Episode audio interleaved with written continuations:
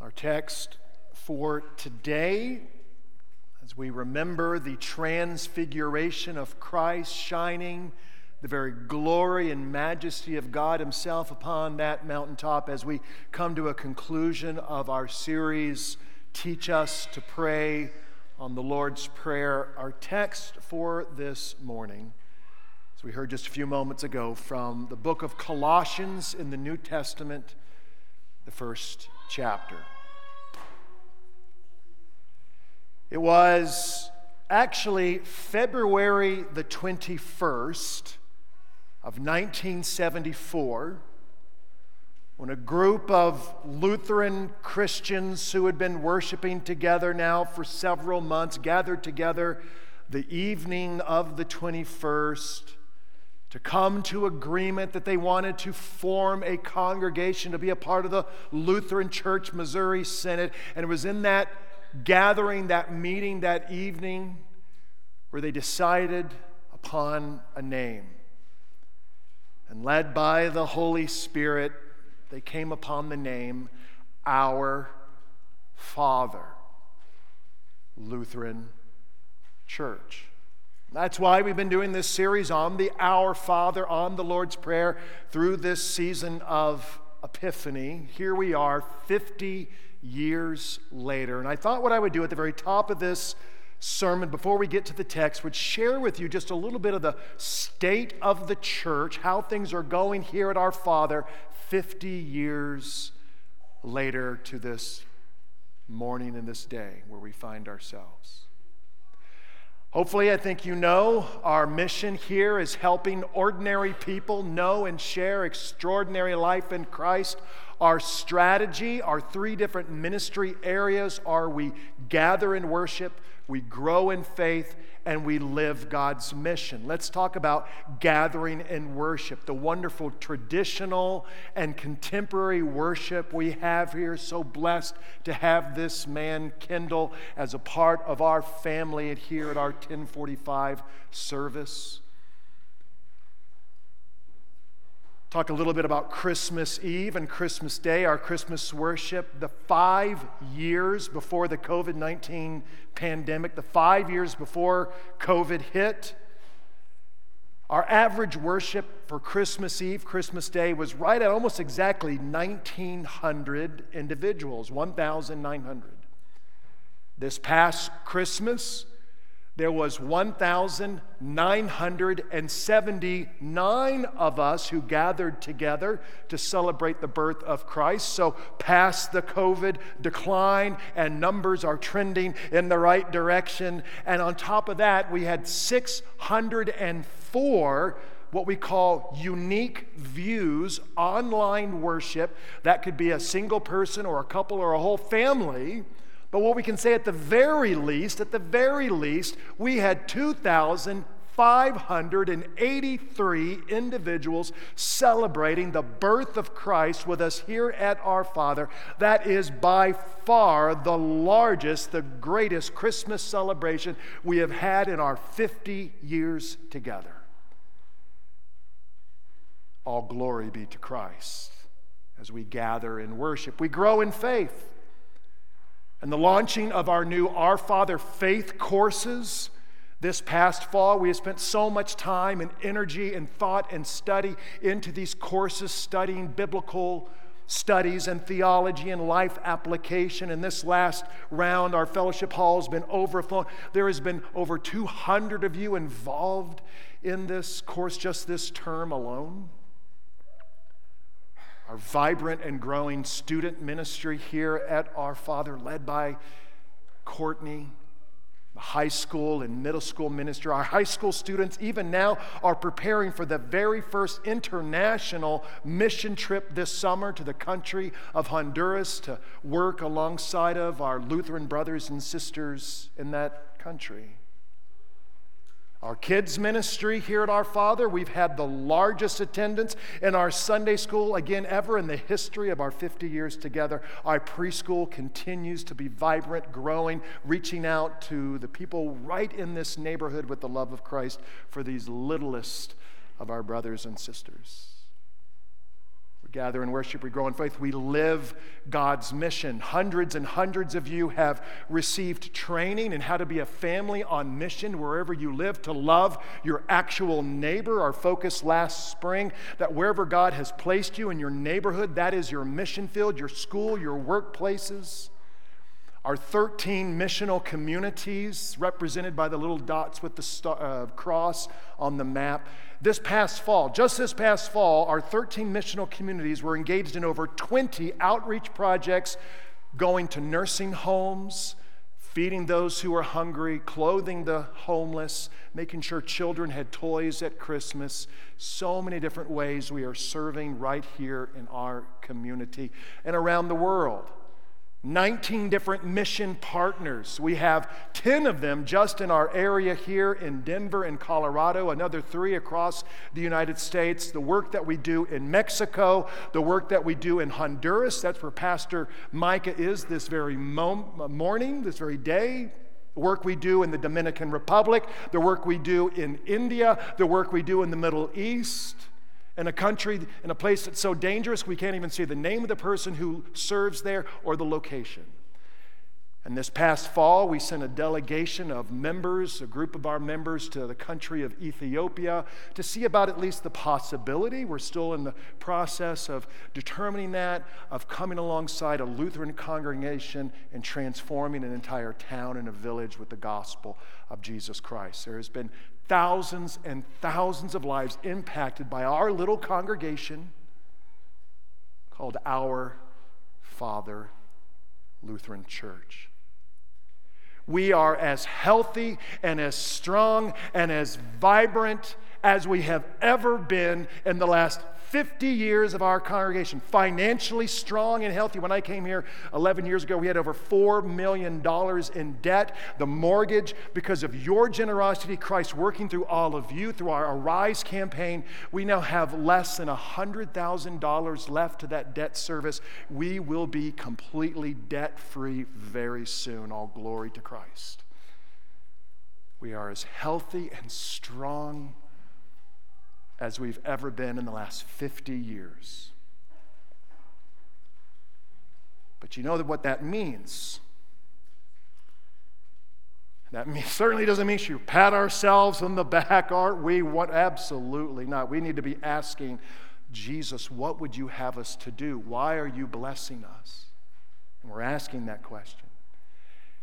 And it also means this that now more than ever we need to fervently be praying together the prayer our Lord has taught us. And we need to be praying together lead us not into temptation, but deliver us from evil. The Greek here is literally from the evil one.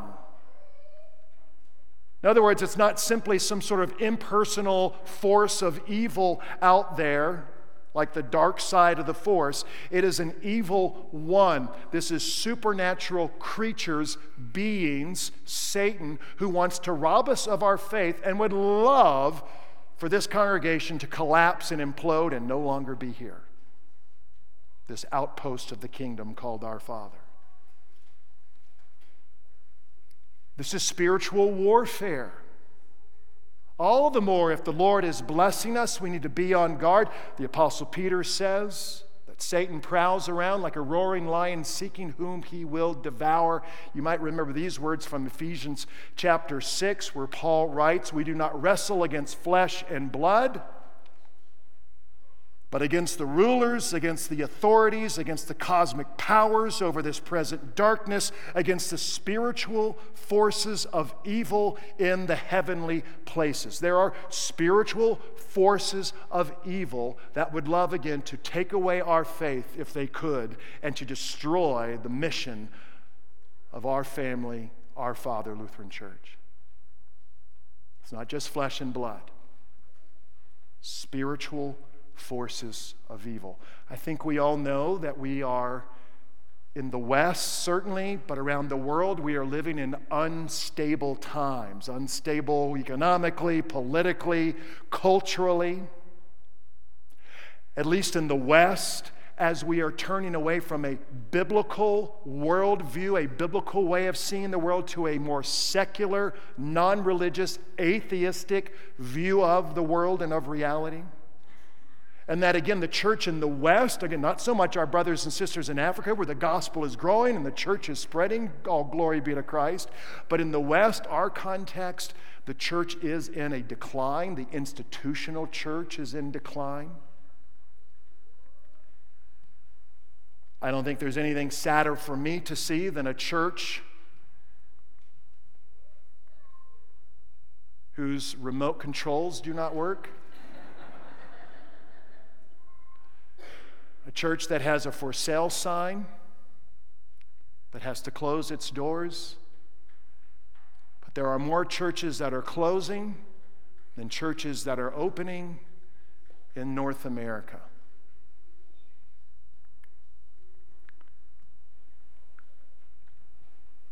Our own denomination that we're a part of, the Lutheran Church Missouri Synod, this is a statistic that I heard, this is five or six or seven years ago now. They said that half of the congregations within our denomination have 20 or fewer Easters left to celebrate. Half of our congregations have less than 20 years before they close their doors. Half.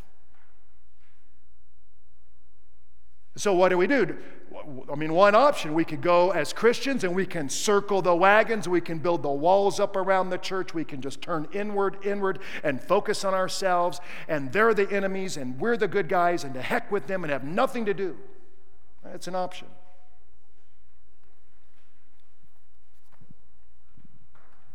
It's not really an option.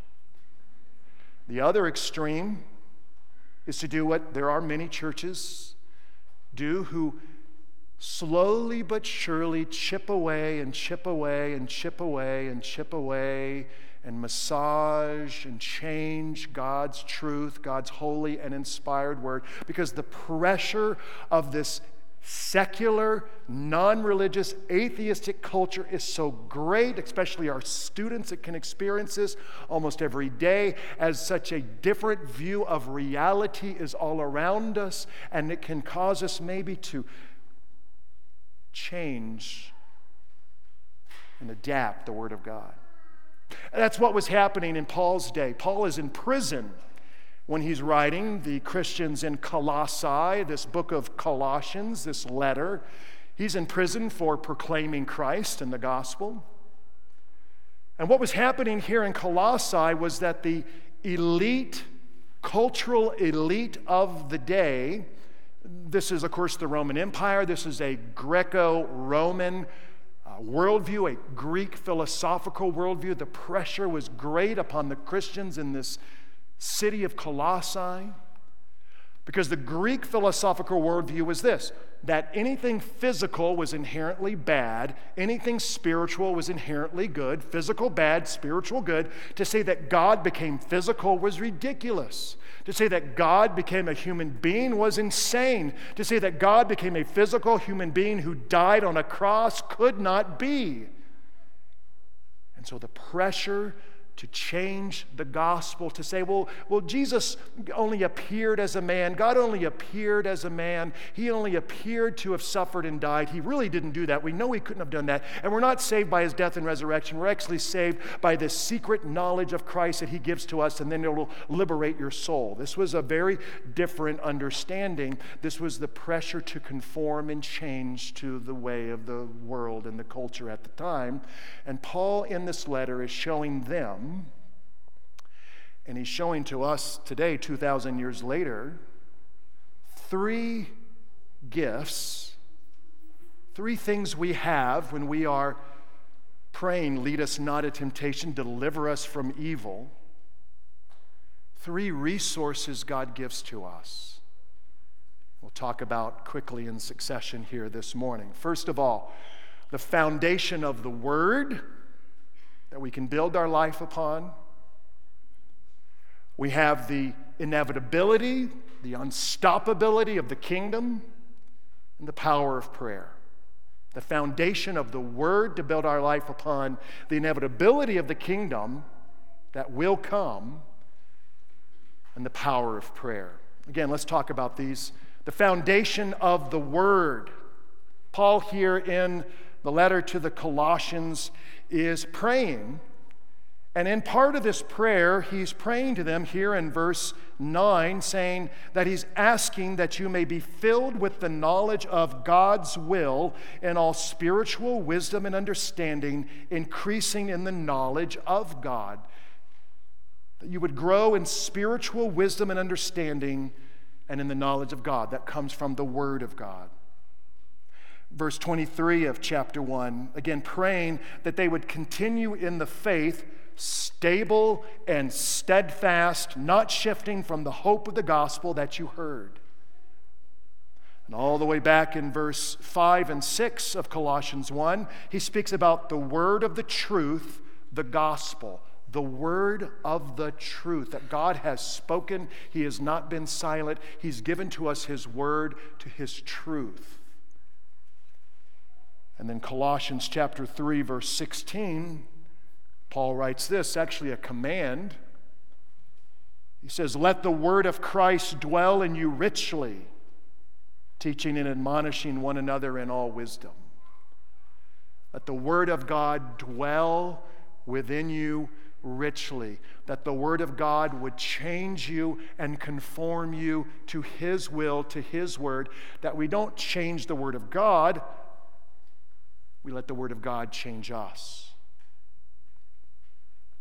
Again, we just heard the story of Jesus on the top of the Mount of Transfiguration, where he's standing there with Peter, James, and John, and the divinity, the majesty, the glory of God Himself is emanating and bursting through His flesh. And there is a cloud, a glory cloud descends upon the mountain. And we hear the voice of God the Father, and He says, What? This is my beloved Son Listen to him. Literally, the Greek is hear him. Listen to him and not to the other voices, opinions, concerns, presuppositions, assumptions, feelings. We listen to God, we listen to Christ in his unchanging, holy, and inspired word, which is our foundation, which we build our life upon. And this is not done arrogantly. Let me say that this should not be done arrogantly. Bible thumping and pointing your finger and we're good and you're bad and we're awesome and you're not and ramming it down people's throats and holier than thou. No, it is, do you see, it, it should be so humble. Thank you, God, for your word. Thank you, God, for your truth this rock to build my life upon. Who am I to change your word? Who am I to add anything to your word or take anything away from your word? Who am I to say this verse still applies, but this verse doesn't apply anymore? Who am I? Who are we as mere human beings? So we say humbly, we, we stay with God's word and his truth knowing that this secular age and culture with its atheistic assumptions and presuppositions, cannot even provide answers to the most basic questions of life questions of where we came from, where we're going, why we're here, our identity. Ultimately, the secular answer is you come from nothing, you are going to nothing, and ultimately you are nothing but a collection of atoms and molecules and chemical reactions. It's a, called a materialistic view of reality. There is no supernatural, there is no metaphysical, there is just the natural world, and that is it. You are come from nothing, you're going to nothing. Ultimately, you are nothing but atoms and molecules. But out of that, we're told, and this is supposed to be a good thing, you create your own reality. You create yourself. You be your own hero. It is on you, it is on your shoulders to create all of your meaning, all of your purpose, all of your identity, all of your worth out of the nothingness that is within you. Is it any wonder we are so stressed and anxiety is through the roof? If that's what we're teaching. But we humbly look to God's word, or the foundation of his word, to say, where else can we turn? You have the words of eternal life. And there is a more deeper and more beautiful identity that God shows us, made in His image, set apart, holy and sacred, that you are, we are the beloved sons and daughters of the great King Himself. And what is a greater testament to the value of human life than the gospel? The value of human life that God Himself would suffer and die for you. How valuable, how much you matter to Him. Lead us not into temptation. Deliver us from evil as we stand on the foundation of the Word. And then, secondly, the inevitability of the kingdom. Let me explain what I mean by that here. Paul, here again in Colossians chapter 1, he says in verse 11, May you be strengthened with all power according to his glorious might, for all endurance and patience with joy, giving thanks to the Father who has qualified you to share in the inheritance of the saints in light. And then verse 13, look at what he says. He says, He has delivered us from the domain of darkness and transferred us to the kingdom of his beloved Son. He has done it. He has delivered us. He has transferred us to the kingdom of his, of his beloved Son. The kingdom of God is at hand, but it isn't here in its fullness. It is so certain, Christian, that this is coming, the kingdom of God. He writes as though it has already happened. The inevitability the unstoppability. Then he says this in verse 15 and 16. It says, He, speaking of Christ, is the image of the invisible God. We see that in his transfiguration. The firstborn of all creation. Verse 16 for by him all things were created in heaven and on earth, visible and invisible, whether thrones or dominions or rulers or authorities, all things were created through him, that is Christ, and for him. Now, what are these thrones and dominions and rulers and authorities? What does that mean? These are the invisible creatures that Christ has created, the angels, for example some of which became fallen angels or demons, Satan himself.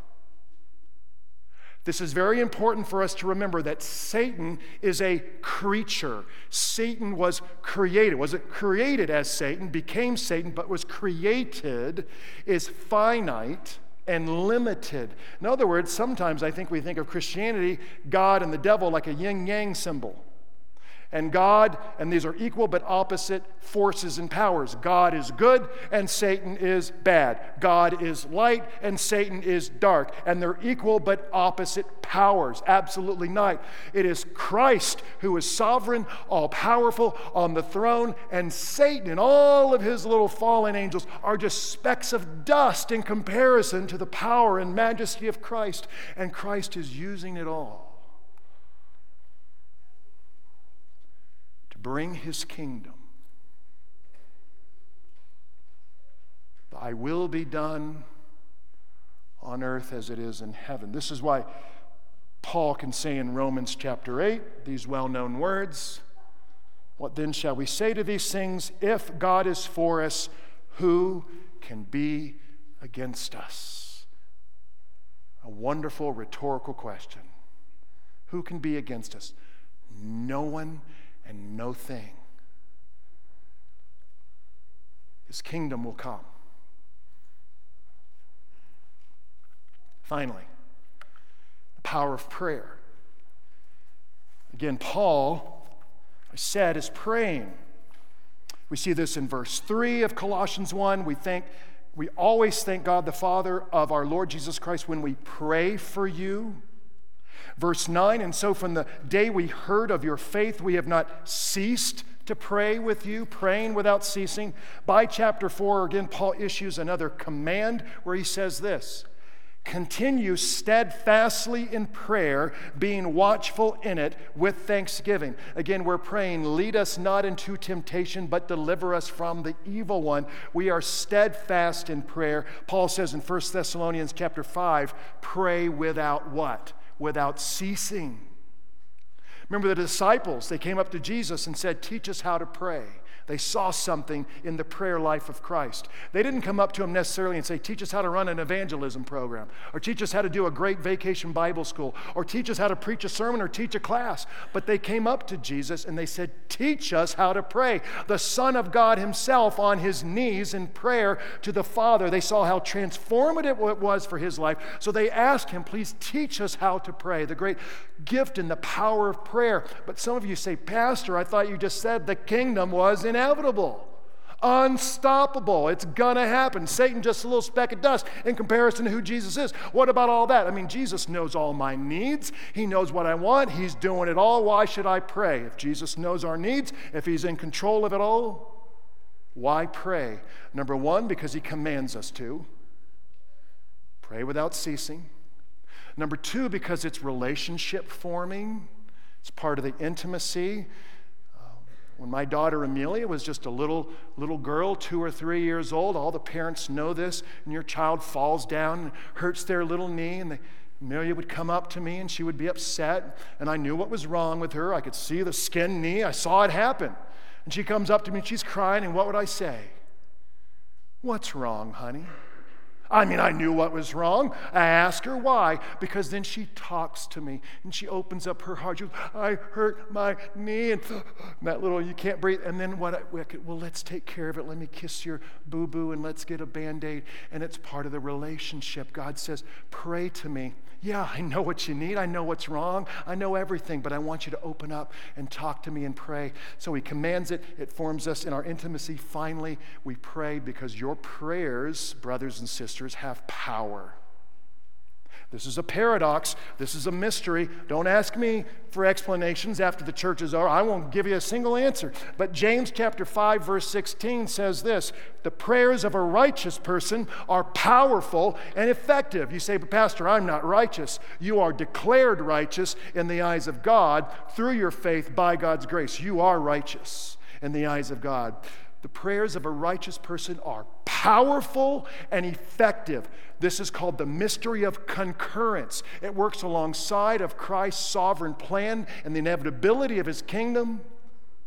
I don't know how or why, but Jesus uses your prayers, brothers and sisters, to accomplish his will. We pray without ceasing. Your prayers are powerful and they have an effect, they're effective. Lead us not into temptation. Deliver us from the evil one. And finally, notice Jesus says, when you pray, say, Our Father. That's the name of our congregation. Our Father. Didn't say, Pray, my Father your Father, we pray, Our Father. Deliver us from the evil one.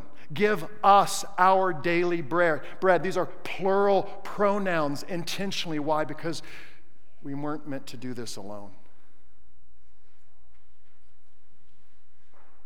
We're family. We're brothers and sisters. We love and we sacrifice for one another. Pastor Abel, what is our Father Lutheran Church going to be like in 100 years? I have no clue. Pastor Abel, we still going to be around strong and vibrant in 50 years? I don't know. What about 10 years, Pastor Abel? Well, I hope to still be here, but I don't know. But Christ knows. It's His church, not my church, not our church. We're his bride. And we stand upon the foundation of the unchanging word and know who we really are. The inevitability, the unstoppability of his kingdom. We're not just a organization called Our Father. We're an outpost of the unstoppable kingdom of God. And we pray without ceasing together. We pray together. We struggle together. We laugh together. We weep together. Look, you don't belong to yourself. I belong to you. You belong to me. We belong together as brothers and sisters and a family as we pray, Your kingdom come and your will be done. For yours is the kingdom and the power and the glory forever and ever.